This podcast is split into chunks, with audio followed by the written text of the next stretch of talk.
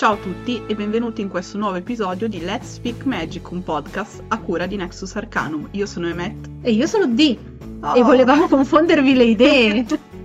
Eh, ogni tanto, se no sembra che io non sia capace di fare l'introduzione. No, no. Allora, prima di tutto, informazioni di servizio. In diversi ci state chiedendo come mai escono meno post su Instagram, meno post sul blog, meno podcast. È perché Patreon è partito piuttosto bene e avendo sempre più iscritti su Patreon, il nostro impegno di divulgazione è sempre di più su Patreon, sia in termini di quantità di contenuti che in termini di qualità dei contenuti. E i contenuti di qualità vanno studiati e per studiare i contenuti di qualità bisogna studiare e questo richiede tempo, Tempo. e le giornate sono fatte di 24 ore, ma non tralasceremo mai la divulgazione su blog, Instagram, podcast, qui su Spotify, eccetera, eccetera. Però, se siete interessati a seguire il nostro lavoro di divulgazione, in particolare per quanto riguarda eh, la tradizione magica scandinava, ehm, contenuti riguardanti la tradizione norrena, l'epoca vichinga, eh, la magia diciamo rinascimentale, la magia del bacino del, Me- del Mediterraneo, in un pochino più approfonditi magari di quelli che portiamo nella parte pubblica, vi invitiamo ad iscrivervi su Patreon. Www.patreon.com credo slash Sì. Nexus Arcanum ma comunque su Instagram se guardate nella nostra bio trovate link tree con tutti i link e anche il rimando a Patreon. Patreon è fatto di vari livelli di abbonamento con vari benefit quindi sicuramente troverete qualcosa di adatto al vostro interesse ma arriviamo alle cose salienti il podcast di oggi. Chi ci segue su Instagram ha eh, sicuramente visto nei giorni scorsi ehm, tutto il discorso del ah, quali sono i rituali più semplici che posso usare, eh, ma c'è qualcosa di semplice sicuro, eccetera, eccetera. cose che i neofiti possono fare e non possono fare. È vero che eh, per i neofiti è proibito fare legamenti e maledizioni, eccetera, eccetera, eccetera, eccetera. eccetera, eccetera. Abbiamo anche aperto un ask, quindi risponderemo anche alle domande che ci sono pervenute nell'ask. Abbiamo anche scritto un articolo che eh, vi invitiamo a recuperare sul nostro blog www.nexusarcanum.it, è l'ultimo che abbiamo pubblicato. quindi facile da trovare. Ma facciamo un piccolo rewind select di alcune questioni prima di arrivare alle domande che ci sono state poste nell'ask. La domanda fondamentale che tantissimi neofiti si pongono e ci pongono è quali sono le tecniche più semplici con le quali un neofita può iniziare a praticare magia. Ah, pensavo che fosse qual è la domanda essenziale, la domanda, la domanda del tutto, la Eh, cui risposta è 42. Quello è 42, ormai lo sanno, credo, Tutti, tutti, spero. spero. Altrimenti vi siete persi un bel film e consigliamo Anche un libro. per autostoppisti. Comunque, questa domanda sulla semplicità e difficoltà delle tecniche, su cosa sia adatto per iniziare per un neofita, cosa non si può fare, come si fa a impratichirsi con la pratica dell'arte, scusate il gioco di parole. È una delle domande che è più gettonata e che negli anni ci è stata posta Un'infinità di volte. Il punto è, è come andare in palestra e dire, ok, qual è l'esercizio più semplice? Figlio mio, dipende da cosa parti. Perché se tu fino a ieri mi hai fatto quattro allenamenti di calcetto a settimana e sei già eh, prestante fisicamente, un esercizio semplice può essere uno che eh, per un'altra persona che è stato fino a ieri a fare vegeto sul divano eh, è invece un esercizio difficile. È un po' un cane che si morde la coda perché semplice e difficile non vogliono dire niente. Nel senso, eh, per me, che comunque ho una certa esperienza, un rituale di magia cerimoniale è difficile perché non è il tipo di magia che io pratico e non è il tipo di impostazione che io ho scelto per la mia pratica. Quindi vuol dire che non so praticare o che la mia eh, scelta di pratica è differente dalla magia cerimoniale. Assolutamente. Secondo me la domanda dovrebbe essere spostata da quali sono le tecniche più semplici adatte ai neofiti a cosa voglio fare. Cioè, in base a cosa voglio fare, costruisco le skill che sono necessarie per fare quella cosa. È come dire, mh, mm, voglio iniziare a dipingere quadri con i colori ad olio, non li ho mai usati, dovrò Mm, non lo so, farmi delle nozioni di anatomia, dovrò farmi delle nozioni di composizione, dovrò però farmi anche delle nozioni molto specifiche su come funzionano i colori ad olio. Perché se fino a ieri ho dipinto con le tempere, funzionano in maniera completamente diversa. E questo maturare esperienza con i colori ad olio, in realtà lo faccio direttamente facendo.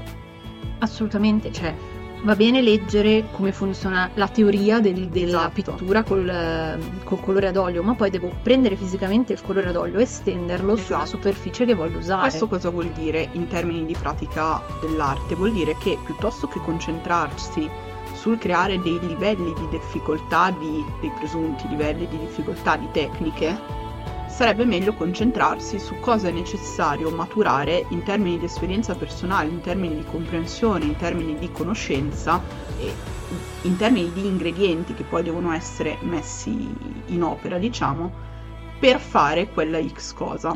E, e questo prescinde dal voler partire facendo una purificazione o voler partire facendo un legamento. Poi è chiaro, tecniche diverse hanno delle necessità pratiche differenti, quindi di norma quello che si mette in gioco in termini simbolici, in termini anche di ingredienti necessari, in termini di eh, capacità, non lo so, di visualizzazione, di concentrazione nel fare una purificazione, in linea di massima è qualcosa di più semplice del, ehm, della comprensione anche del linguaggio simbolico del rituale richiesta per mettere in atto un legamento. Ma questo non significa che una tecnica è potentissima, difficilissima, proibita ai neofiti e l'altra devono fare quelli che iniziano fino ai tre anni di pratica.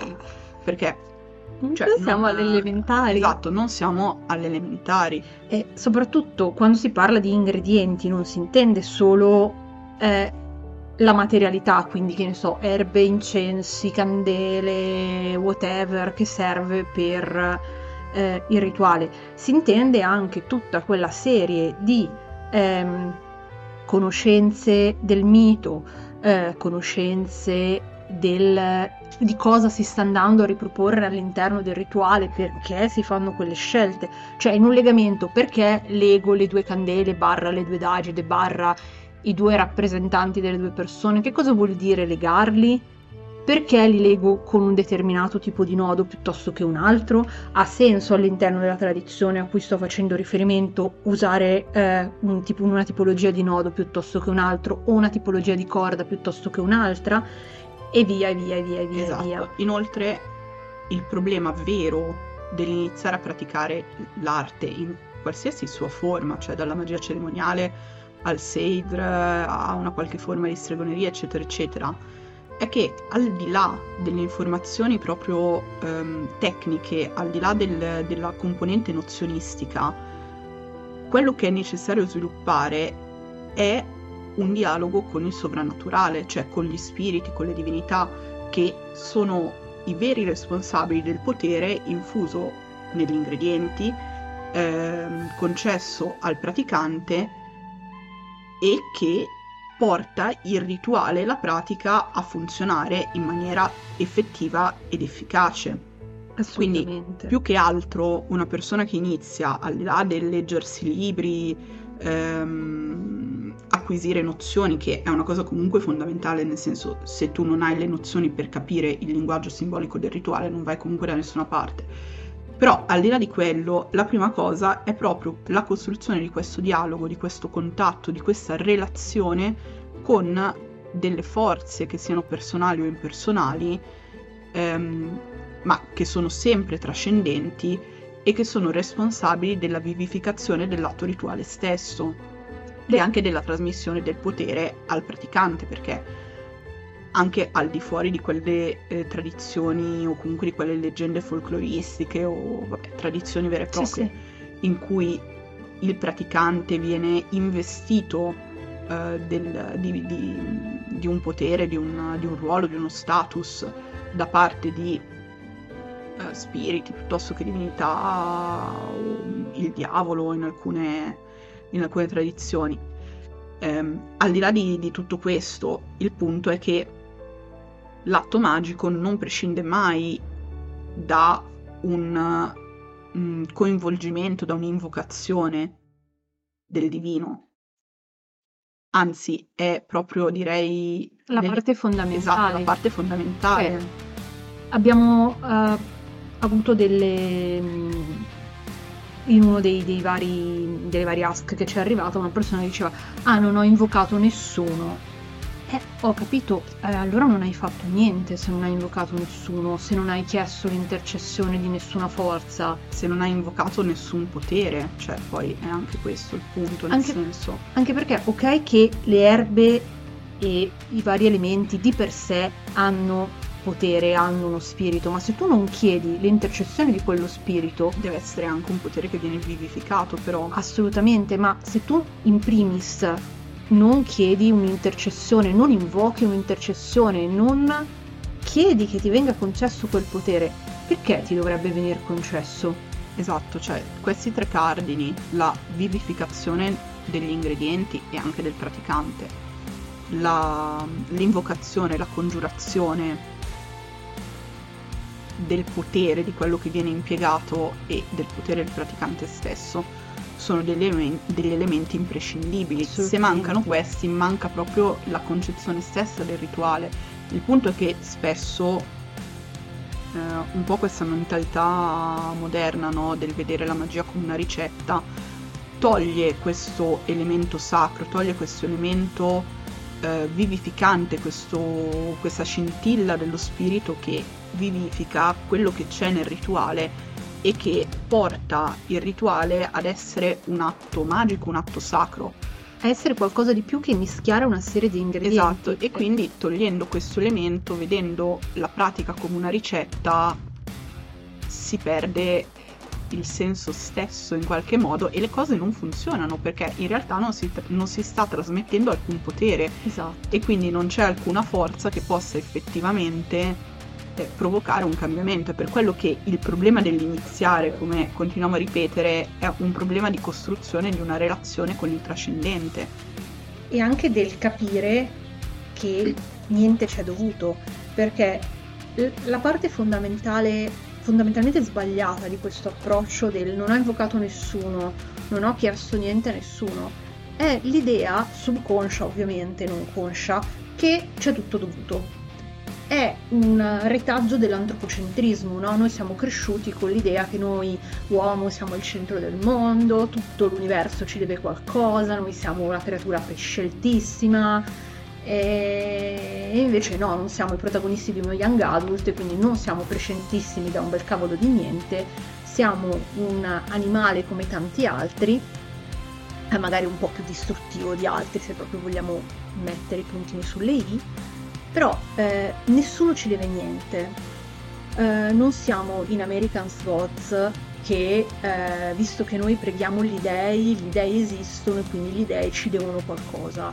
Questa è un'idea fantasiosa di un prodotto di fiction che però non ha niente a che fare con la realtà, perché se pre- crediamo che le divinità, gli dei, gli spiriti siano forze trascendenti che compongono l'universo esistono a prescindere da noi.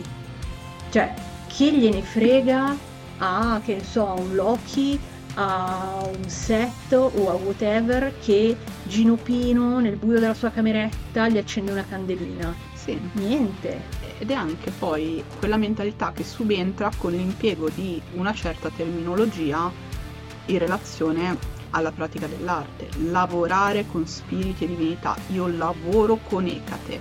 Che cazzo vuol dire? Che poi è un termine che usiamo anche noi perché è, usato, è entrato nel linguaggio comune, ma è, come si diceva qualche giorno fa con uh, Mattia di Sacra Italica, che è un termine tradotto dall'inglese worship. Worship, worship solo che viene tradotto a cazzo de cane, un po' come vessel che e viene tradotto nave. Work with, cioè ah, comunque è proprio concettualmente errato. Sì.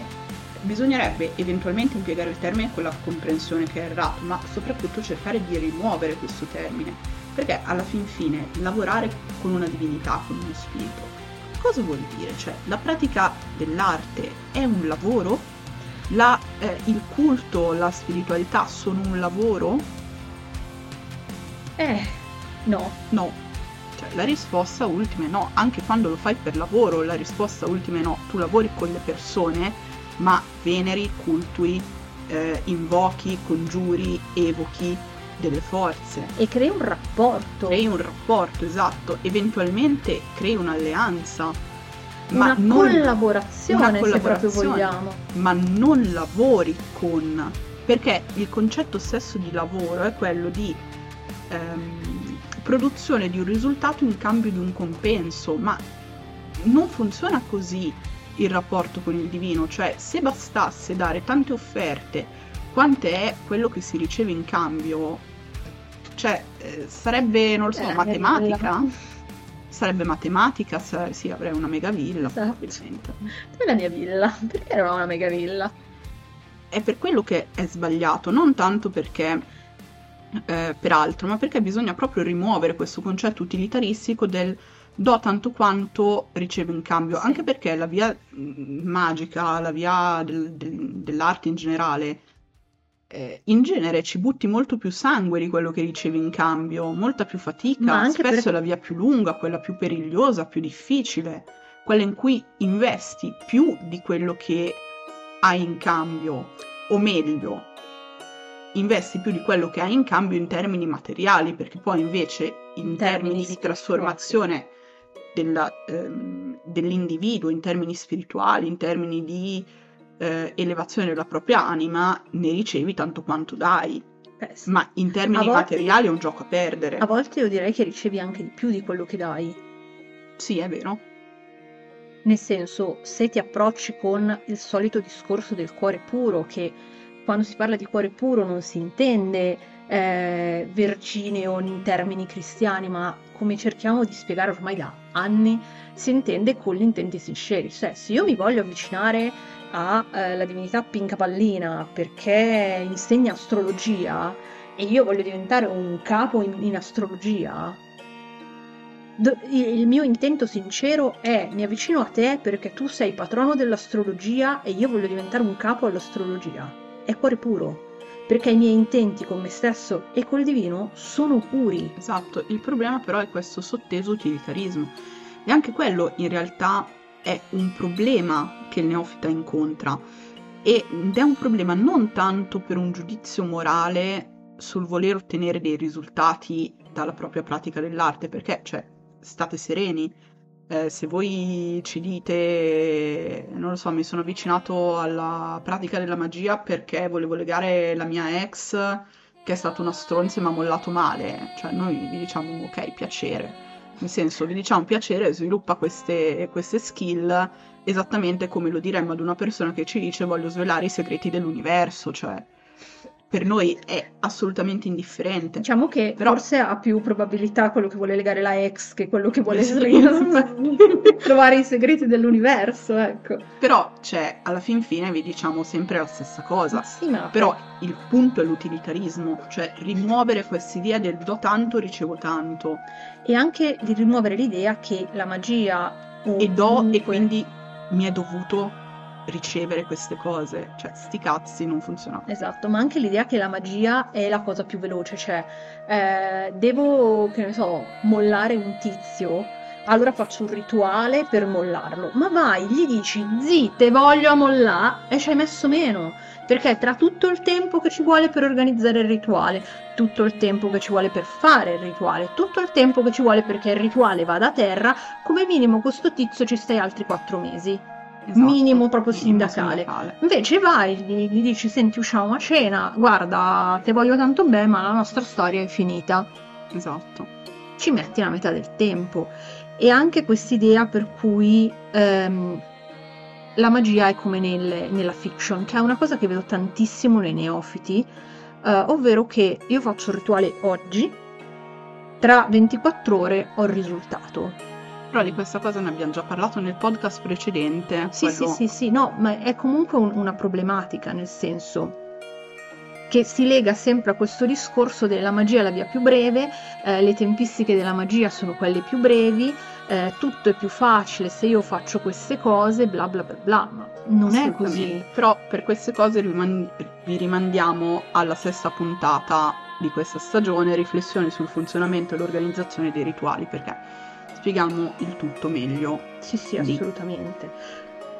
C'è anche un'altra problematica, secondo me, l'idea che approcciarsi a certi spiriti, certe divinità, certe cose eh, sia vietatissimo. Sei un neofita, non puoi eh, cultuare Ecate, divinità a caso, prima che mi è venuto in mente, perché devi essere iniziato dal sacerdote, la sacerdotessa, il zio, il nonno, il cugino, il compare. Raga, ma che boiata è? Nel senso, eh, anticamente c'era il sacerdote di Pinco Pallino che intercedeva per bellissimo, verissimo, fantasticissimo. Adesso esiste un culto continuativo di Ecate in cui i sacerdoti sono stati continuamente iniziati e quindi c'è una linea sacerdotale di Ecate? No. A meno che all'interno di una mm, congrega o un Sì, di gruppo una tradizione ricostruita o Esatto. di una living tradition creata ex novo, però ha la Ah, validità che ha, ma fermo sopra- restando che soprattutto è tradition- valida in quel gruppo e basta. Esatto, living tradition eh, che è ancora vivente in maniera ininterrotta dall'antichità, esempio classico voodoo, candomblé, Eccetera, palo, eccetera, eccetera, è un conto, ma se si tratta di una cosa messa, eh, creata a tavolino in qualche maniera... eh, Per dire, quelle degli ordini sono delle living tradition, perché sono state create, tra virgolette, a tavolino, ma vengono continuate modernamente, nel senso che eh, Crowley, per fare un esempio, ha messo insieme tutto un sistema di credenze che modernamente viene continuamente portato avanti, c'è una linea iniziatica e all'interno di questi eh, gruppi iniziatici ci sono dei gradi, ma hanno senso all'interno, esclusivamente all'interno del gruppo iniziatico, Esatto. perché sono gradi eh, di conoscenza di quella che è quella linea iniziatica Esatto. Ma non hanno senso nel momento in cui si ha un praticante solitario. Cioè, che livello devo avere? In base a chi? A, a cosa? Cioè, non sei un super saiyan. Esatto, e anche qui secondo me rientra quel problema che dicevamo prima, cioè questo errore di concezione di adozione della terminologia lavorare con spirito Sì. e divinità, perché se spostiamo la cosa su un altro piano, ovvero avere devozione, onorare, eh, Creare un rapporto. eccetera, eccetera, la cosa assume una sfumatura piuttosto differente, perché cioè eh, diventa anche più naturale, ma soprattutto la tendenza, secondo me questa cosa fra l'altro ehm, ferisce in particolare i neofiti, e non uso il termine ferire a caso, è l'andare a cercare risposte mm, spirituali, divine e figure di riferimento archetipiche lontane da quello che sono le cose nelle immediate vicinanze. Cioè, niente preclude di sentire un'attrazione per spiriti e divinità lontane. Poi bisogna anche vedere come si porta avanti questo rapporto, come lo si costruisce, dove si va a chiedere informazioni, a farsi eventualmente iniziare via discorrendo. Ma la cosa più semplice per saziare quella fame in qualche modo di, non lo so, di senso anche che la vita a volte sembra non avere. E il modo migliore anche per trovare e riallacciare quel contatto con il divino è spostando il proprio brutto culo nell'ambiente naturale direttamente circostante. Sì, E lì si trova la possibilità di una comunicazione, della costruzione di un dialogo con il trascendente estremamente eh, immediata, a volte estremamente favorita da un senso di meraviglia per l'ambiente naturale circostante, perché io penso che chiunque è andato in montagna ogni ma tanto anche al mare. o al mare, senso. esatto, in in un qualche ambiente naturale eh, fuori dalla- dall'urbanizzazione umana, ogni tanto trova degli scorci o comunque delle cose che creano delle suggestioni, che danno proprio quel senso di meraviglia che è una spinta eccezionale per iniziare una venerazione, un culto, per un qualche spirito divino, per una qualche divinità. Assolutamente. Ed è questa cosa è tanto più facile concretizzarla quanto più questi spiriti, queste divinità fanno parte del territorio che si sperimenta in questa maniera. E non dico allora che non c'è bisogno e non si deve magari rivolgersi a figure distanti geograficamente o temporalmente. Dico semplicemente che per il neofita questo tipo di sperimentazione è molto più semplice, molto più immediata e molto più legittima, perché poi chiaramente si creano anche dei problemi di legittimità, come per esempio neofita o persona che eh, inizia e pretende di autoiniziarsi a tradizioni viventi dove ci sono degli iniziatori e questo vale per alcune forme di Wicca tanto quanto vale per il voodoo. Sì, nel senso cioè se è una living tradition che sia di mano destra, di mano sinistra, eh, etnica, non etnica, se c'è una linea iniziatica, c'è una linea iniziatica, punto, fine. Esatto. E un'altra cosa, eh, io ho letto cose tipo, eh, ma ti puoi riconnettere alla natura nella tua cameretta, puoi stare seduto. No, non puoi. È come dire mi connetto a internet senza il modem. Non puoi hai bisogno del modem per connetterti a internet. Il modem è recarti nella natura. Sei giovine, giovine, giovine e non ti puoi muovere dalla tua città. Molto bene, ci sarà un maledetto parchetto nella tua città, c'è un parchetto anche in mezzo a Milano, cioè che ho capito che Parco Sempione fa schifo al cazzo e siamo tutti d'accordo, però almeno trova un cazzo di albero sotto cui sedere il tuo cavolo di culo, se no vai a Monza, che è, è relativamente vicino, c'è Villareale, è un bellissimo parco, ti fai una passeggiata a Villareale e, e siedi il tuo cazzo di culo sotto un albero, perché non ti puoi connettere a qualcosa che non conosci nel buio della tua cameretta. Non si può fare. Tu mi dici, ok, ma io pratico da 30 anni eh, vado sempre in natura, oggi ho proprio bisogno di riconnettermi ma non posso uscire perché mi sono spezzato una gamba, allora ti dico ok, sicuramente hai degli spiriti alleati, hai delle alleanze, hai costruito tutto un sistema di culto per cui puoi farlo, ma eh, la più grande natura che hai visto è l'albero eh, triste del, di fronte a casa tua eh, che cresce nel, mm, nel marciapiede, come puoi connetterti con qualcosa che effettivamente non conosci? Assolutamente. Cioè, anche non perché, c'è questa possibilità. Anche perché se tu vai nel territorio, eh, sviluppi anche quella sensibilità alla presenza degli spiriti, chiaramente se la vuoi sviluppare perché se vai, eh, cioè, semplicemente a passeggiare un altro discorso, però puoi sviluppare quel tipo di sensibilità necessaria a ehm, capire dove ci sono determinati spiriti, dove risiedono, cosa fanno, cosa vogliono eventualmente, se è possibile per te interagire con loro, come avviare un culto e via dicendo. Ma se questa cosa è tutto un lavoro intellettuale, fantasioso, fatto lontano dalle zone non si entra realmente in contatto. Sì, anche perché poi, vabbè, non entreremo nello specifico perché ci abbiamo fatto un corso, quindi ne abbiamo parlato a iosa di questo discorso, però tutta la concezione di astrale che si ha è, è, è completamente errata, cioè non ha niente a che fare con quella che è la teoria effettiva da cui nasce. Esatto e anche quest'idea per cui ma io vado in natura in astrale, no, tu stai fantasticando su un luogo naturale non esistente, su degli spiriti non esistenti, su delle cose non esistenti. Tecnica che se opportunamente controllata, veicolata, applicata e orientata può avere degli utilizzi pratici, però non è detto che li abbia. Soprattutto e... non va bene per un neofita perché non ha di nuovo, torniamo... La disciplina necessaria. Esatto, esatto, e non solo è tutto quel sistema di credenze, simboli, alleanze, eccetera, eccetera, necessario per fare una cosa del genere. Un'altra cosa a cui volevo rispondere, visto che un'altra delle domande ultra gettonate è ehm, come inizio effettivamente a praticare l'arte? La risposta è più o meno sempre quella. È irrilevante il punto di partenza, inizia leggendo e poi metti in pratica.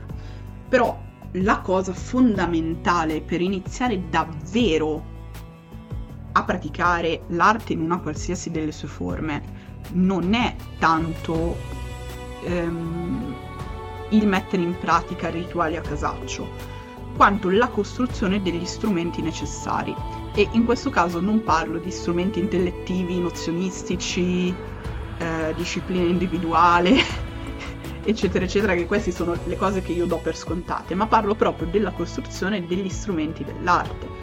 Ci sono delle tradizioni, delle tecniche che prevedono strumenti fatti in una de- determinata maniera, che sia il coltello nero eh, per alcuni rituali della Goezia, che siano i quattro strumenti elementari eh, per la Wicca, che siano, eh, non lo so, la costruzione di determinati ornamenti, determinati oggetti per le discipline sciamaniche, che sia la costruzione del tamburo per le discipline sciamaniche e via dicendo. Ti faccio una piccola parentesi, sarebbe il caso di costruirselo il tamburo e non comprare. Tutti gli strumenti sarebbe il caso di costruirseli in realtà. Eh già. Perché in questa azione del eh, trasformare la materia per ottenere uno strumento che sia adatto non soltanto nelle sue componenti materiali, ma anche nelle sue componenti rituali ehm, a quella specifica tecnica, in realtà c'è una forma di ordalia che ci rende degni di praticare quello che vogliamo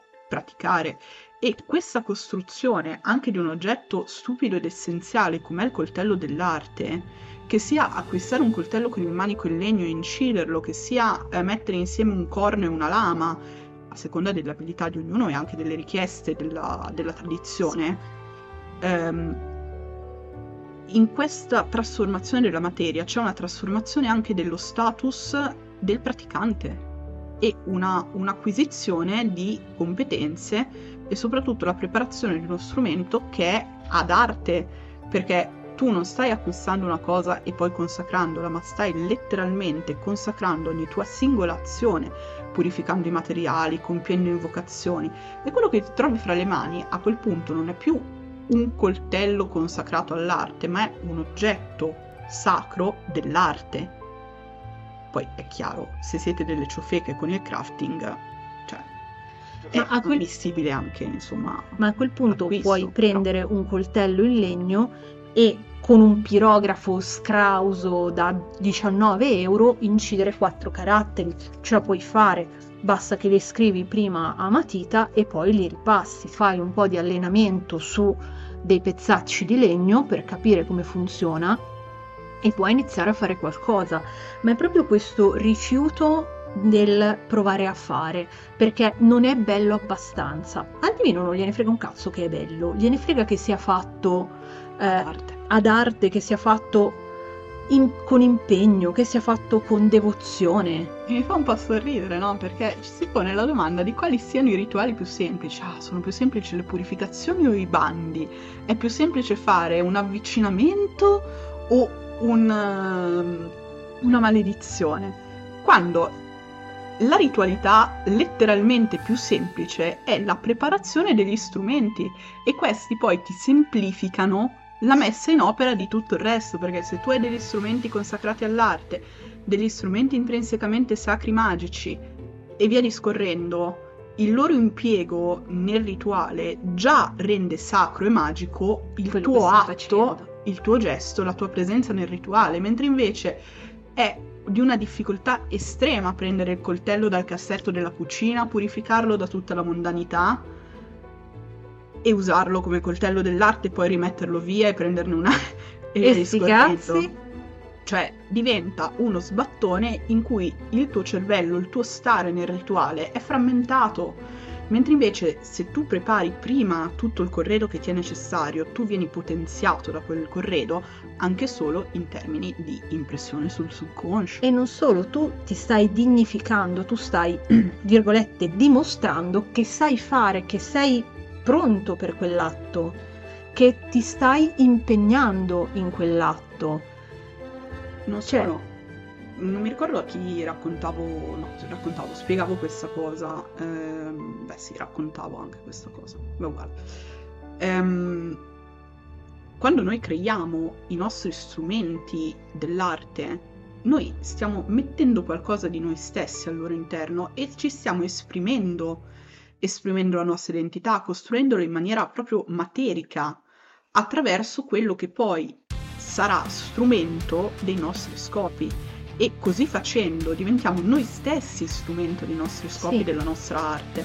Ed è una cosa, secondo me, da non sottovalutare. Assolutamente, faccio una piccola precisazione. Mettere qualcosa di se stessi non vuol dire frammentarsi nel creare qualcosa. No, certo, la propria impronta. No, no, no, no, no, ma è assolutamente necessario specificarlo perché io ho letto gente che c'è un pezzo di me in ogni mia creazione. Che cringe. Ma no, ma è come quando crei un quadro, cioè c'è la tua impronta, c'è la tua mano nel disegno, nella Sì, pittura, non esatto. è che c'è, Un pezzo di è te. il tuo cazzo di Horcrux, Esatto. dai!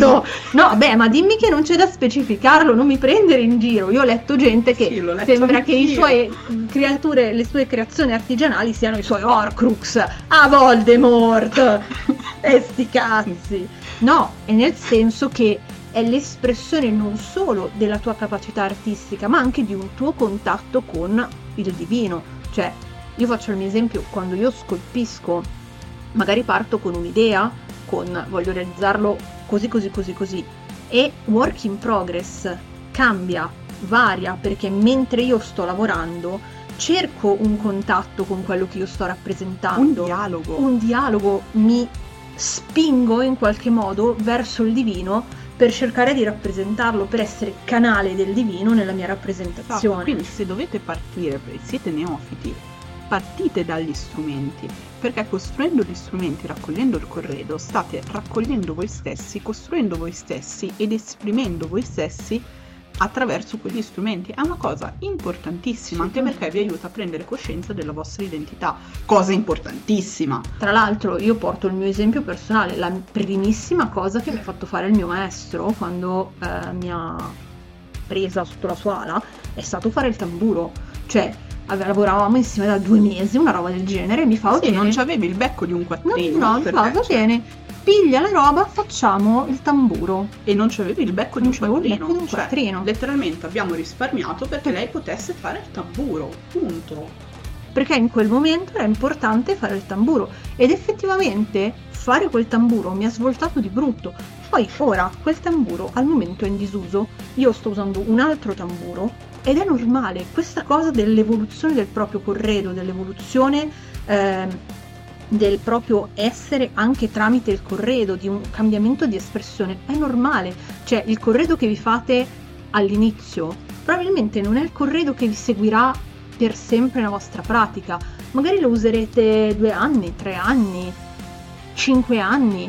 A un certo punto sentirete che non è più per voi, come mm, per me è stato con quel tamburo. A una certa io non, ho- mi sono più sentita in touch con quel tamburo. Ne ho creato un altro e sto usando un altro tamburo che in teoria non era per me. Veramente quello l'ho creato tutto io Sì. comunque. eh, dalla, dalla, dalla- Beh, infatti non ho detto che ho creato un altro tamburo, è che sto usando un altro Mi tamburo. Ti ho usurpato. usurpato. No, non è vero che me l'hai usurpato. In realtà, c'è, non lo so, eh, c'è stato amore a prima Noi vista abbiamo tra me e questa, quel questa strana cosa ogni tanto, no? Che io faccio cose che in realtà poi sono per lei. Cioè, vabbè, è una strana forma di... non so, di reciprocità. Vabbè, comunque questa cosa degli strumenti davvero non sottovalutatela e non sottovalutate quanto sia importante avere degli oggetti che proprio separino la dimensione mondana dalla dimensione eh, sacra e rituale. Anche avere uno stacco netto tra il mondano e il sacro, cioè che sia anche solo prendo le mie quattro cose e vado eh, in un posto naturale, un po' fuori mano, dove metto giù le mie quattro cosine, faccio il mio rituale e me ne torno a casa. È qualcosa che ha un impatto fortissimo. Poi io capisco, di solito i neofiti cioè in generale sono ragazzi molto ragazzi ragazze molto giovani, con pochi soldi, con poca possibilità di muoversi.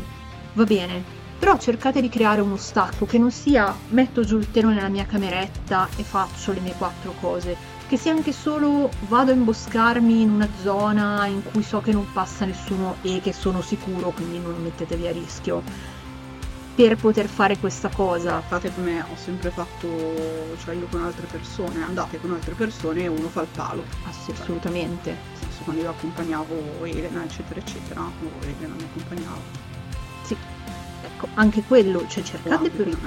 Ma sì, ma- così. vabbè, ma anche noi a volte, an- ancora oggi... Cioè, quindi non vedo il problema, nel senso... Sì, è che tanti sono da soli, cioè cercate anche magari persone vicino a voi che Che possono solo un amico stronzo che vi fa una cortesia, anche se non ci crede, cioè cazzo dai, ce l'avrete. non- un amico. Spero che non siate dei forever alone. Mamma mia, che tristezza. e non ditemi come Jon Snow, perché Jon Snow non è forever alone. Fa- Ha e degli ottimi amici, e non è neanche mai una gioia. Anche perché se tromba tutte le più Esatto. gnocche di che stiamo a parlare. Quindi no, No. non Jon Snow come paragone. Anche perché poi lui se ne va a capo dei, Dei brutti. dei bruti, quindi voglio dire, Forever Alone un paio di cazzi. Comunque per chi se lo sta chiedendo, perché questa cosa ha generato un po' di scalpore, siamo indubbiamente degli Stark. Sì, siamo indubbiamente degli Stark. Vabbè, The Winter is coming. E sembrerebbe proprio così da qua fuori. Sì, è luglio-vembre Luglio d'altronde. verde, certo. Vabbè. Ok, detto questo, createlo questo stacco, è importante. Sì, che sia anche psicologico. Cioè è importante creare delle induzioni psicologiche. Farò un'altra piccola precisazione. Eh, una, persona che, una delle persone che ci ha scritto è andata in paranoia male eh, per aver fatto degli esercizi di respirazione, degli Mm. esercizi di meditazione. Ragazzi, gli esercizi di respirazione li consigliano anche nelle sedute di psicoterapia per aiutare a gestire degli stati emotivi. Ehm, Ah, cioè, non può creare un'induzione tale per cui intorno a voi esplode il mondo. State semplicemente creando delle induzioni su voi stessi. Cioè, cambiare il modo in cui si respira cambia, il mo- cambia gli ormoni che vengono prodotti nel nostro cervello. Fine.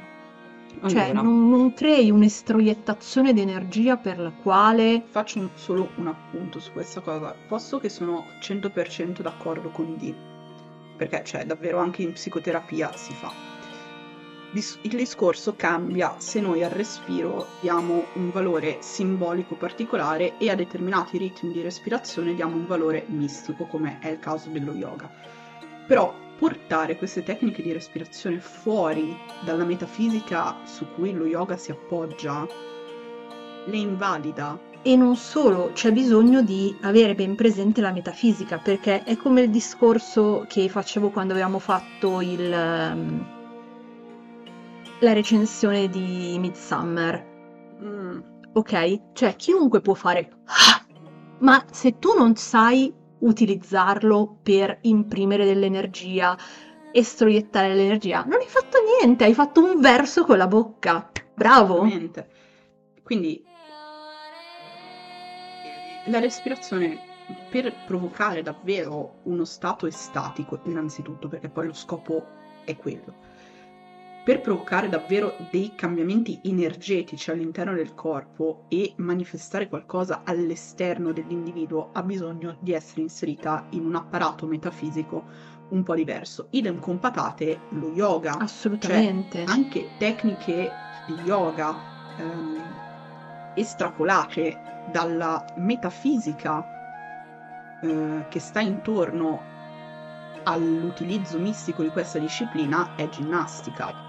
Nuda e cruda. Nuda e cruda, è per quello che lo yoga viene insegnato anche come forma letteralmente di ginnastica. Poi mi dite, tu sei d'accordo, vi dico "Mm, non così tanto, ma questo è evidentemente un mio parere personale, dal momento che anche in India viene praticato Come anche solo come forma di eh, lavoro sul proprio corpo. Poi, secondo me, il discorso tecniche semplici che creano problemi è un pochino più stratificato di così, nel senso potenzialmente tutto è semplice, potenzialmente tutto non lo è. Anche lì l'esempio specifico che ci veniva fatto, uno degli esempi specifici che ci venivano fatti è tecniche di purificazione e pulizia energetica sono cose molto semplici, però dopo che le ho fatte mi hanno provocato questa infinita serie di problemi. Ora, la prima domanda è è autosuggestione, quindi io nell'ottica di aver compiuto un rituale mi sono impressionato di aver fatto magia e ora cerco di ricondurre qualsiasi cosa che succede al, a quello che io ho fatto come conseguenza di quell'azione? Se la risposta è sì, ehm, il problema è l'autosuggestione appunto. Sì. Se la risposta è no, è chiaro che anche le pratiche più semplici applicate a situazioni limite o a situazioni eh, difficili possono avere delle conseguenze, cioè sono stato ultra maledetto ma in maniera seria e faccio un lavoro di estroiettazione della negatività, dell'impurità dentro di me e poi per esempio non lo faccio seguire ad un bando, è chiaro che quello che io estroietto resta intorno a me e eh, Agisce continuerà.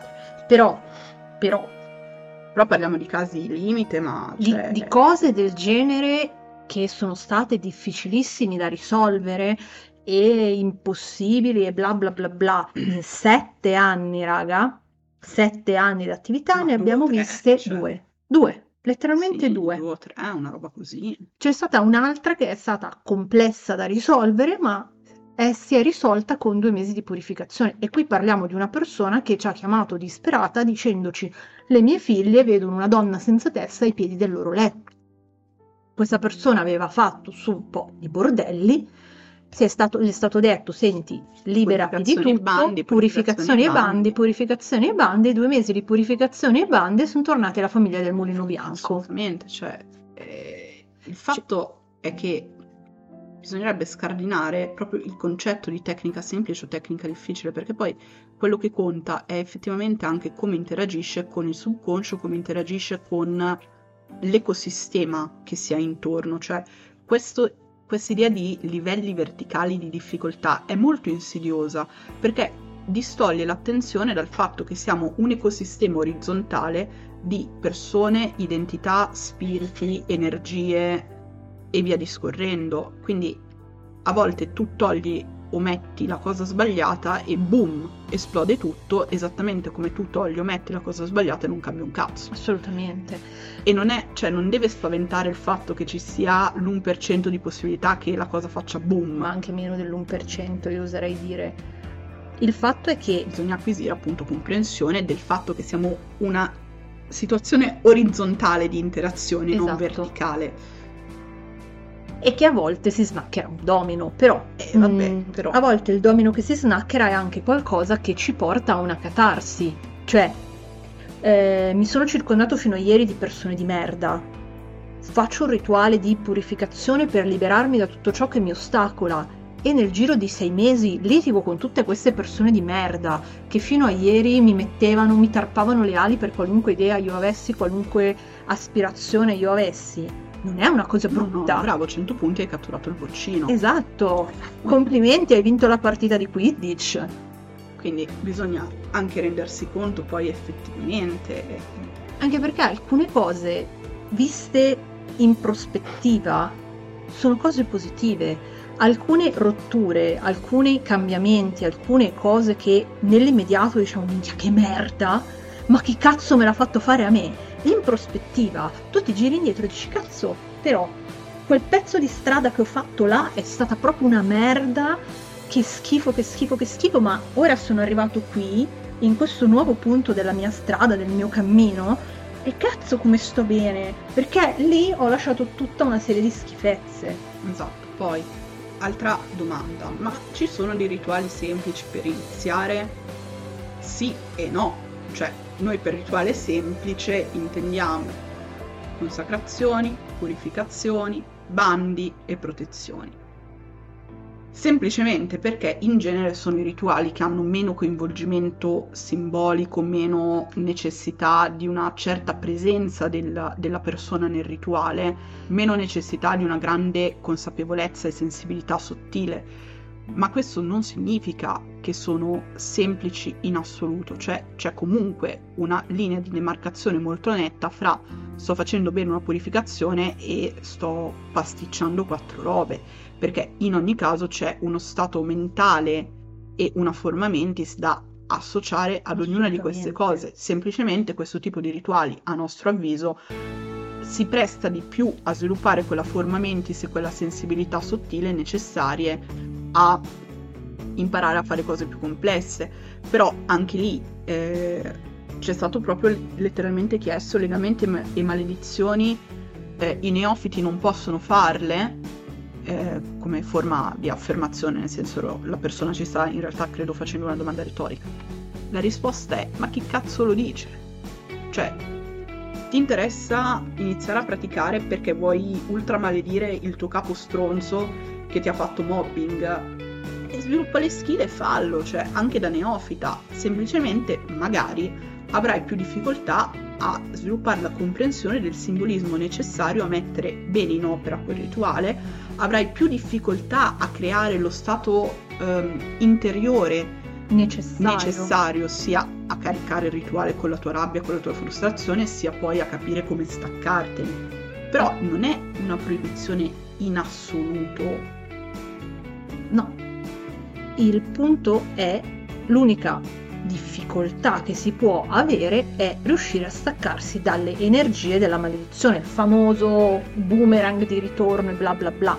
Non è nient'altro che eh, non riuscire a staccarsi dalle energie del rituale. Ma la vera domanda è che differenza c'è tra una maledizione che mettiamo sotto Marte e un bando che mettiamo sotto Marte? Se poi io non riesco a staccarmi in qualunque caso da quelle energie marziali, comunque ne verrò influenzato. Magari in maniera diversa perché in un caso le richiamo nella loro forma più violenta, più distruttiva e nell'altro nella loro forma magari di appunto protezione, tracciatura di una...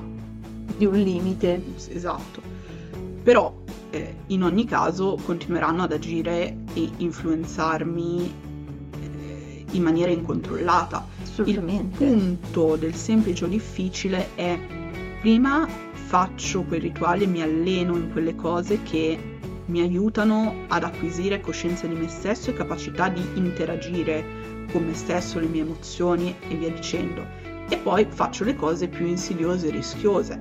Ma maledizione e legamenti sono insidiosi e rischiosi non tanto per le forze eh, e per le tecniche che coinvolgono, tanto per le implicazioni psicologiche che hanno perché è molto semplice legarsi all'idea di poter risolvere qualsiasi cazzata con una maledizione, cosa che è errore che dobbiamo fare di continuo, o legarsi e... a situazioni tossiche a suon di legamenti.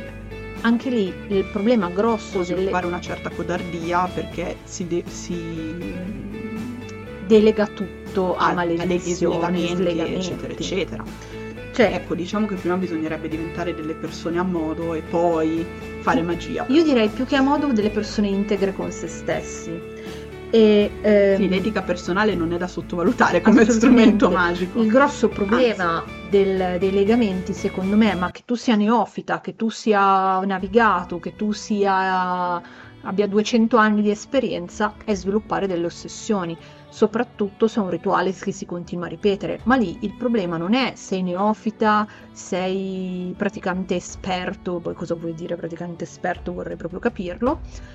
Eh, il problema è la tipologia di rituale che è fatta per creare un'ossessione. Il fatto è che se tu non riesci a proiettare questa energia sull'altra persona, non su te stesso, essendoci tu nel rituale. Esatto. È, è, è questione, appunto, come dicevo prima, di sviluppare la propria consapevolezza.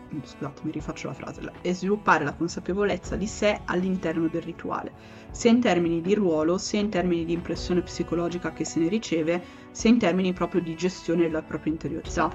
Però tutte queste cose in realtà le si sviluppa eh, quando la pratica dell'arte, la comprensione di quello che è necessario in termini di nozioni, in termini metafisici, di disciplina per l'arte, viene affiancata da un'esperienza fattuale della vita nei suoi vari aspetti, perché finché si usa l'arte come via di fuga dalla realtà eh, si sarà sempre succubi di qualcosa, le cose non funzioneranno e eh, anche da una purificazione scaturisce l'Apocalisse, ma è proprio un problema di mh, non addestrarsi alla vita e pretendere di poterne manipolare degli aspetti così sottili, così occulti come quelli che vengono coinvolti appunto nella pratica della magia, della stregoneria, eccetera, eccetera. Assolutamente. Cioè, proprio questo uso della magia come via di fuga è problematico. Ma non tanto perché, cioè per qualche strana ragione, perché dobbiamo stare qui a giudicare i problemi degli altri, ma proprio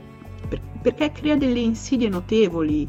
Beh, ma è cioè al di là della magia, è usare qualunque cosa come via di fuga, è come... Ah sì, anche il GDR. Esatto, uguale, esatto, cioè, stavo arrivando giusto lì, cioè come quelle persone che si chiudono nel GDR e diventano il loro personaggio, si perdono all'interno Esatto. di questo mondo, cioè è proprio utilizzare qualcosa altro per una via di fuga ai propri problemi. Esatto, è, non è una perdita, scappare. è una perdita di controllo e un delegare a qualcos'altro, a qualcun altro la comprensione e la conoscenza di se stessi. È un problema, Sì. è oggettivamente un problema. Un'altra delle domande che ci avevano fatto era se è pericoloso mischiare divinità, riti, eh, tecniche e unirle tutte in un unico rituale. Dipende esattamente da cosa intendiamo, nel senso che eh, se pensiamo che per dire i PGM, i papiri greci magici, sono un insieme di varie divinità presenti nel bacino mediterraneo e di varie tecniche prese dal bacino mediterraneo, allora dobbiamo buttare via i PGM. Ecco, però, per esempio, il caso dei PGM è un caso estremo di sincretismo, Assolutamente. cioè ehm, Nel senso, plausibile, plausibile.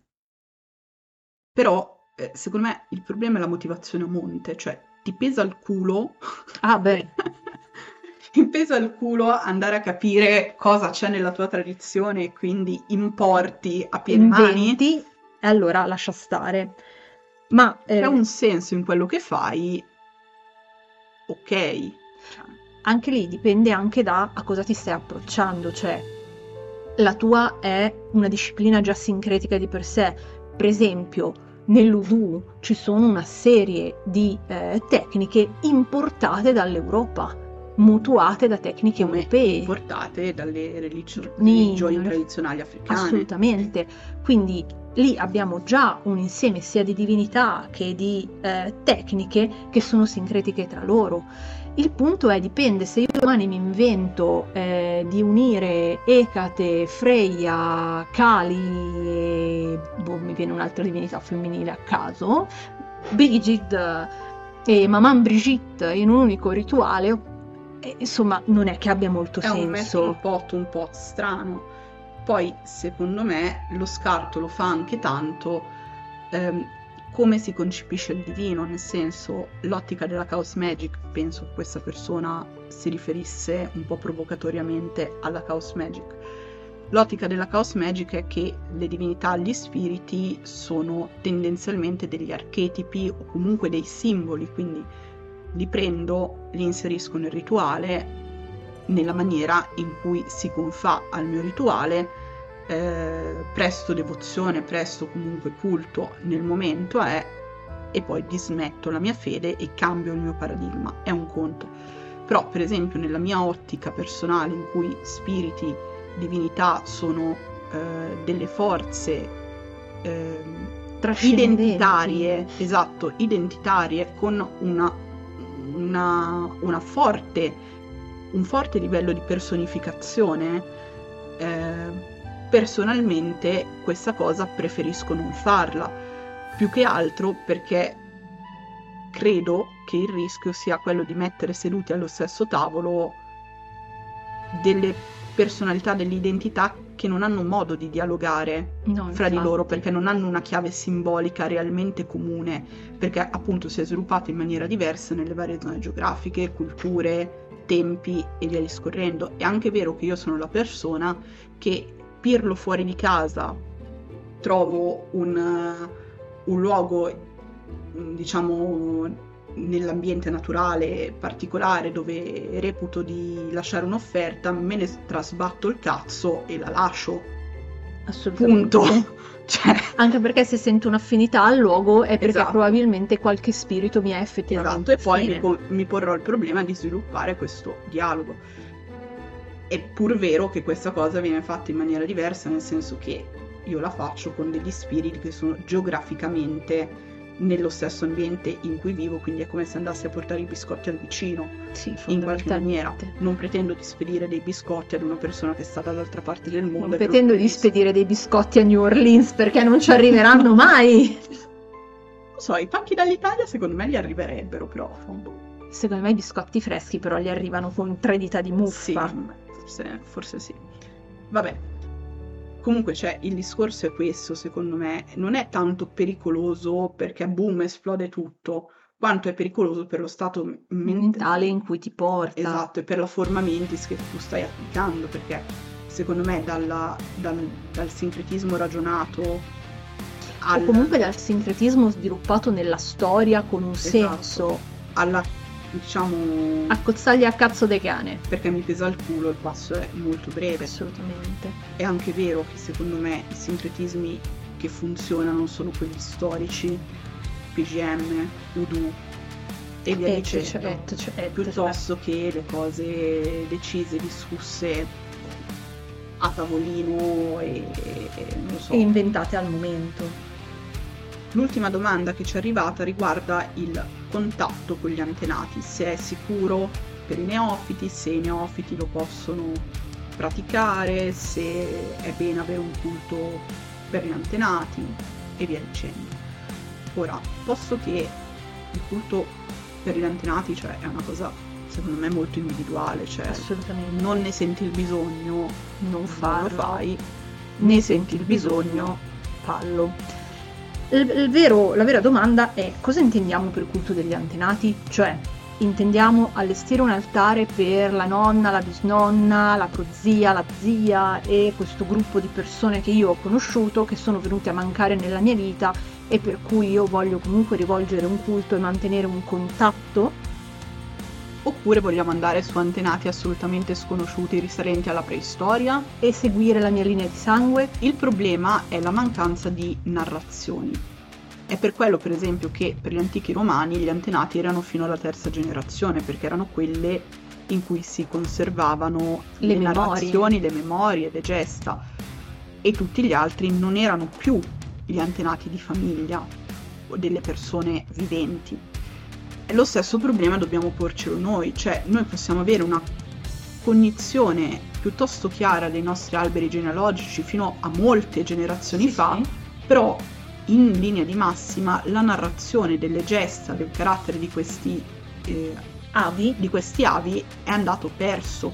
Quindi chi stiamo effettivamente invocando? Anche perché ehm, non avendole conosciute queste persone, non avendo narrazione di queste persone, chi ci garantisce che nella nostra linea di sangue non c'era, che ne so, eh, adesso faccio l'esempio eh, allucinante, un serial killer, no? Che non è mai stato scoperto perché in realtà si è arruolato nell'esercito e si divertiva ad ammazzare quelli del- dell'esercito contro cui è andato in guerra e in realtà era un, un sociopatico serial killer. Cioè, come facciamo a saperlo? Esatto, il, il punto di focus è proprio questo discorso delle narrazioni perse.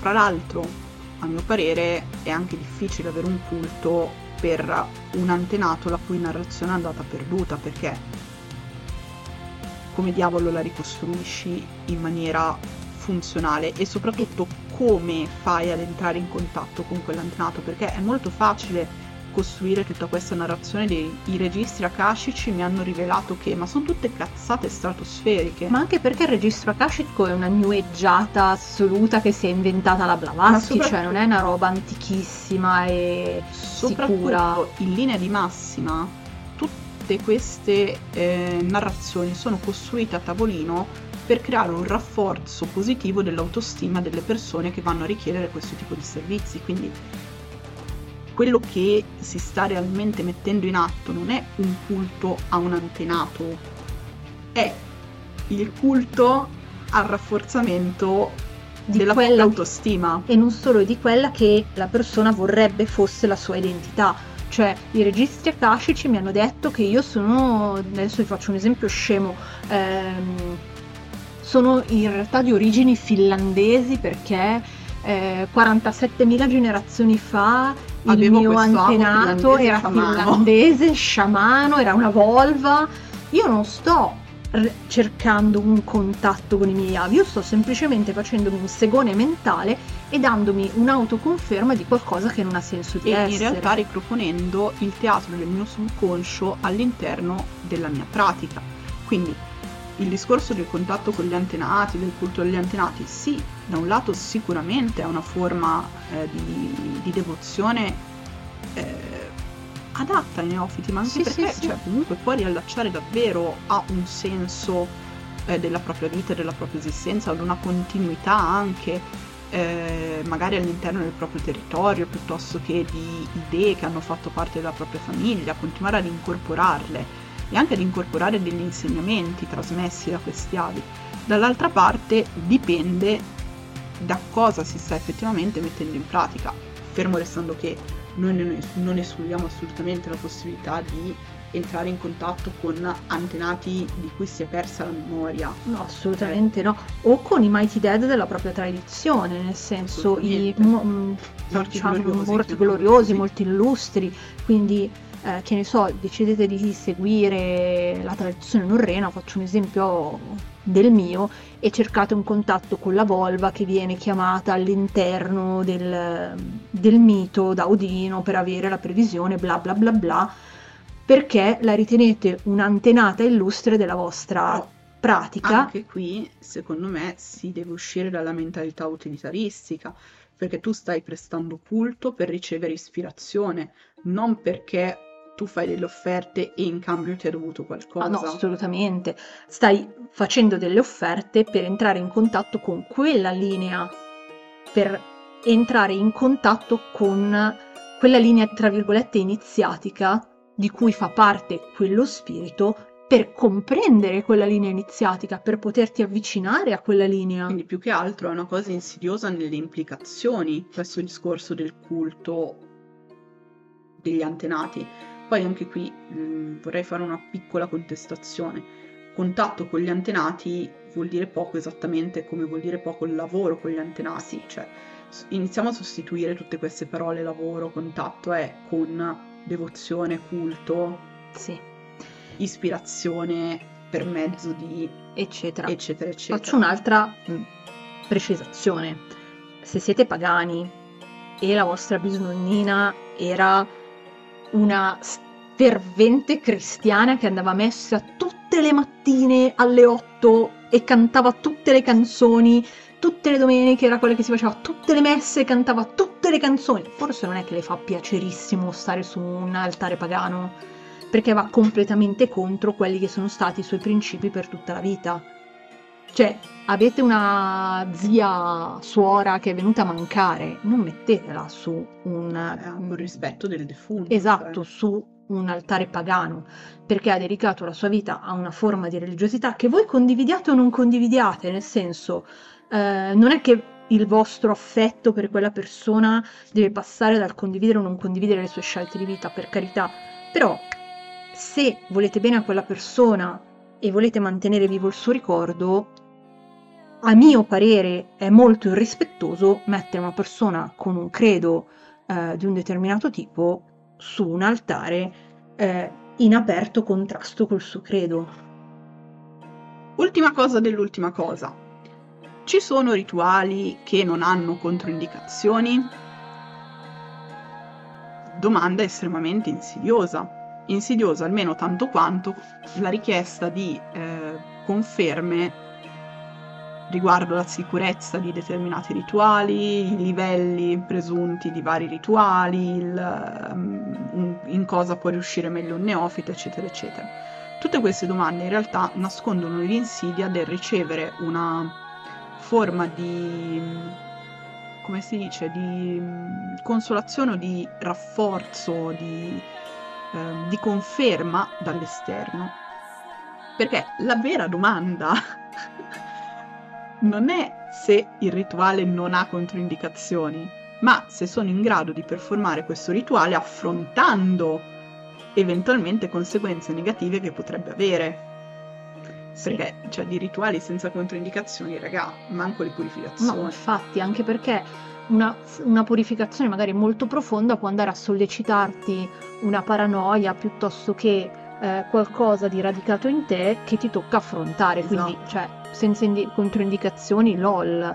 Una protezione potrebbe invocare delle forze marziali che non siete in grado di gestire. Esatto, esattamente come un rituale d'amore potrebbe Andarvi liscio come l'olio perché siete assolutamente eh, focus, centrati, belli precisi, anche se è il primo rituale esatto, che fate. oppure Che andare una merda perché vi sottopone a questo sentimento di mancanza eh, dell'amore nella vostra vita, cioè tutto ha delle conseguenze. Il punto è iniziare a pensare all'arte come una serie di ehm, forze che vengono tessute per provocare dei cambiamenti, cambiamenti che sono esteriori, cambiamenti che sono interiori, cambiamenti che sono a volte lontani nel tempo e nello spazio, a volte vicinissimi nel tempo e nello spazio e che ci coinvolgono in prima persona. Quindi la vera domanda non è quali rituali non hanno delle controindicazioni, ma come io sarò in grado di gestire le conseguenze della mia volontà.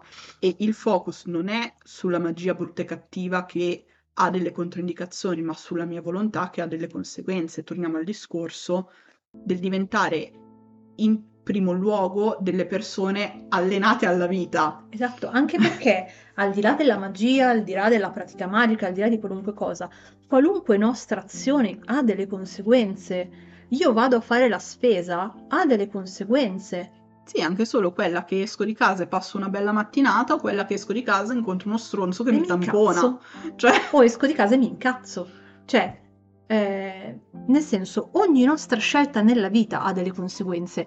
Anche stare a casa e, non com- e- vegetare sul divano e non compiere nessuna scelta ha delle conseguenze.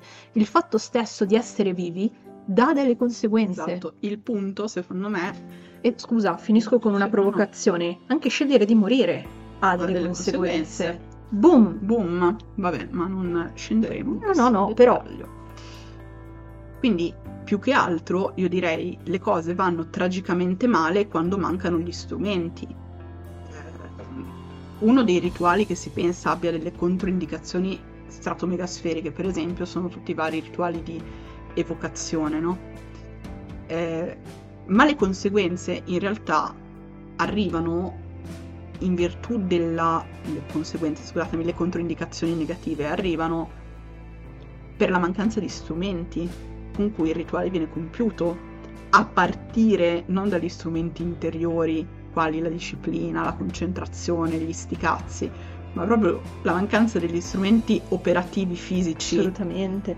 Sì, anche perché faccio un'evocazione di un demone, prendo un foglio a quattro, lo spezzo in due, ci pasticcio il sigillo tutto bislacco, prendo gli incensi in stick eh, e la candelina, la, la, la tea light. Esatto, Raga, quindi il messaggio che vorrei passarvi in maniera estremamente provocatoria è che non sono i riti in sé ad avere controindicazioni, ma è il modo in cui noi siamo nel rituale insieme alle nostre cose a determinare eventuali conseguenze negative, perché una persona radicata in se, in se stessa, centrata in se stessa, con quella purezza rituale e anche eh, mentale emotiva di cui continuiamo a parlare, eh, con tutte le cose fatte, studiate al punto giusto, con la disciplina necessaria, la comprensione necessaria, eccetera, eccetera, può anche fare il peggio rituale merdoso eh, in termini di complicazione, Sì, di forze invocate, eccetera, eccetera, e uscirne lindo e pinto. lindo e pinto.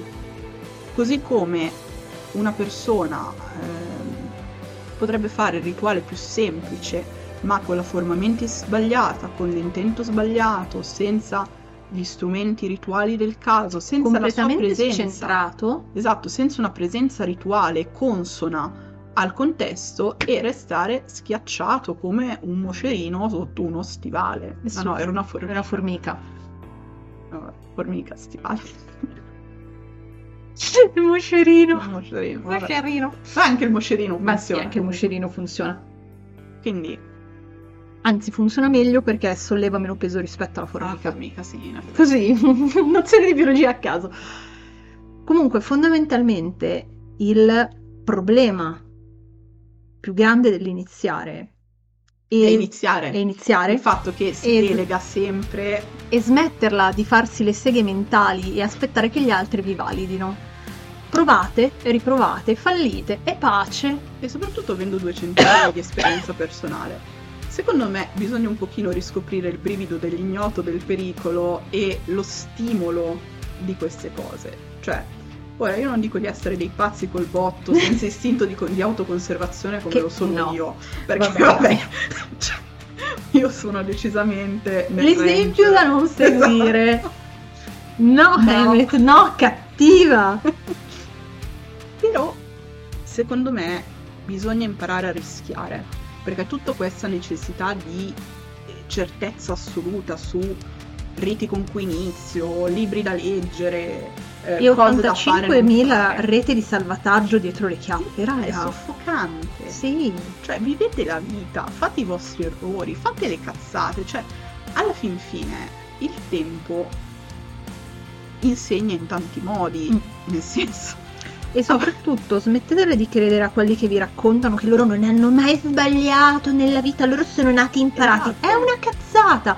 Tutti abbiamo fatto. Io ho giocato con la tavoletta Ouija come primissima cosa. Brava Così. cogliona. Esatto, brava cogliona. Ma me lo dico adesso a eh, 20 anni di distanza da quando ci ho giocato. Però, raga, tutti, tutti, tutti, tutti, anche Crowley, anche Matters, anche tutti i grandi mega giga autori hanno fatto le stronzate da ragazzini. Tutti. ma assolutamente. È normale, normalissimo, ma reluce. impara a fare i conti con le conseguenze delle proprie cazzate, però non è negativo, Ma anche no. quello ti insegna qualcosa e fra il dire la pratica magica è pericolosa perché crea delle induzioni, è pericolosa perché a volte in- invita nella propria vita, scusatemi, delle forze fuori controllo e il dire minchia mi devo mettere sotto una campana di vetro e non muovere un passo se non sono più che sicuro di poterlo muovere, cioè c'è un, C'è una sana via di mezzo. il richiamo all'attenzione che noi abbiamo sempre fatto e il non fare un cavolo c'è un abisso, anche perché se voi non iniziate a fare sbagliando, innanzitutto resterete sempre orfani della capacità di, ehm, Sbagliare. di sbagliare e di riparare i vostri errori e in secondo luogo non farete mai l'esperienza necessaria a fare le cose complicate. Poi è ovvio, magari è cioè, così da zero senza avere strumenti, senza avere comprensione è Evitiamo i rituali. le cose è. Però, Però questo non vuol dire neanche non iniziate a mettere in atto tutta la serie di cose necessarie ad arrivare a fare quello. E soprattutto smettetela di ipersemplificare le cose, cioè ipersemplificare, togliere tutto ciò che è rituale, non vi porta a fare un rituale. Cioè lo so che andando in giro su TikTok, su Instagram, su qui, su lì, su lì, su giù, trovate un sacco di gente che vi propone degli pseudo rituali che non lo sono, perché se inizio a togliere tutto ciò che è, è un'invocazione a un divino, tutto ciò che è uno strumento, tutto ciò che è questo, tutto ciò che è quello, prendi una candela del colore che preferisci, ma no, Sto privando di senso simbolico tutto. esatto, cioè la parte fondamentale del rito è tutto il simbolismo che si porta all'interno, tutta la materialità che serve per invocare il divino. Dai, la lancio lì così. Vai. Mega galattica. Ogni rituale ha una sua ordalia, che sia piccola o che sia grande. E su Eh, queste note, mamma mia, su queste note direi che possiamo chiudere. Chiudere. Va bene. Allora, speriamo di aver risposto ad un pochino di domande, speriamo di avervi chiarito un pochino le idee, vi ringraziamo per la partecipazione che avete avuto a questa cosa del fateci domande che vi rispondiamo con un podcast, speriamo di aver rassicurato o eh, non Terrorizzato. terrorizzato. No, dai, No, terrorizzato. non credo, dai. di aver spronato, speriamo Sì. di avervi spronato a fare le cose in pratica, di avervi dato degli spunti di riflessione, di avervi aiutato in un qualche modo. Ricordatevi, Dico un'ultima cosa Sì. prima di chiudere. Smettetela di stare dietro alle persone che vi dicono che non potete fare. Fate il cazzo che volete. come direbbe un nostro amico, palle. doppio dito medio. Esatto, esatto. Quando la gente vi dice Con molto ah, gusto." ma tu non puoi farlo, chinatevi leggermente in avanti, ponete le due mani di fronte a voi, alzate le dita medie e dite io faccio il cazzo che voglio. Impariamo quest'arte del riappropriarci della possibilità di fare cose Esatto. dove è legittimo. Esatto, è ovvio che se uno vi dice no, tu non puoi eh, praticare questo rito voodoo perché è un rituale iniziatico, bla bla bla bla, ha ragione chi vi dice che non potete farlo, ma quelli che vi dicono non puoi fare un incenso perché domani muori, mandatevi a fanculo. Esatto. E detto questo, vi ricordiamo i nostri contatti come al solito sul sito www.nexusarcanum.it per il blog lo shop, Patreon ci trovate come Nexus Arcanum con una serie di contenuti extra ad abbonamento a vari livelli a partire da 3 euro. Ehm, Instagram è il luogo che teniamo aggiornato di più perché su Facebook non ci, Ci siamo più. Quindi dovunque vogliate farci domande, comunque vi risponderemo, ma preferenzialmente o su Instagram o via mail info nexusarcanum.it. Era un po' che non davo i contatti. Sì, sono stata brava. brava. Grazie e alla prossima. Ciao! Ciao!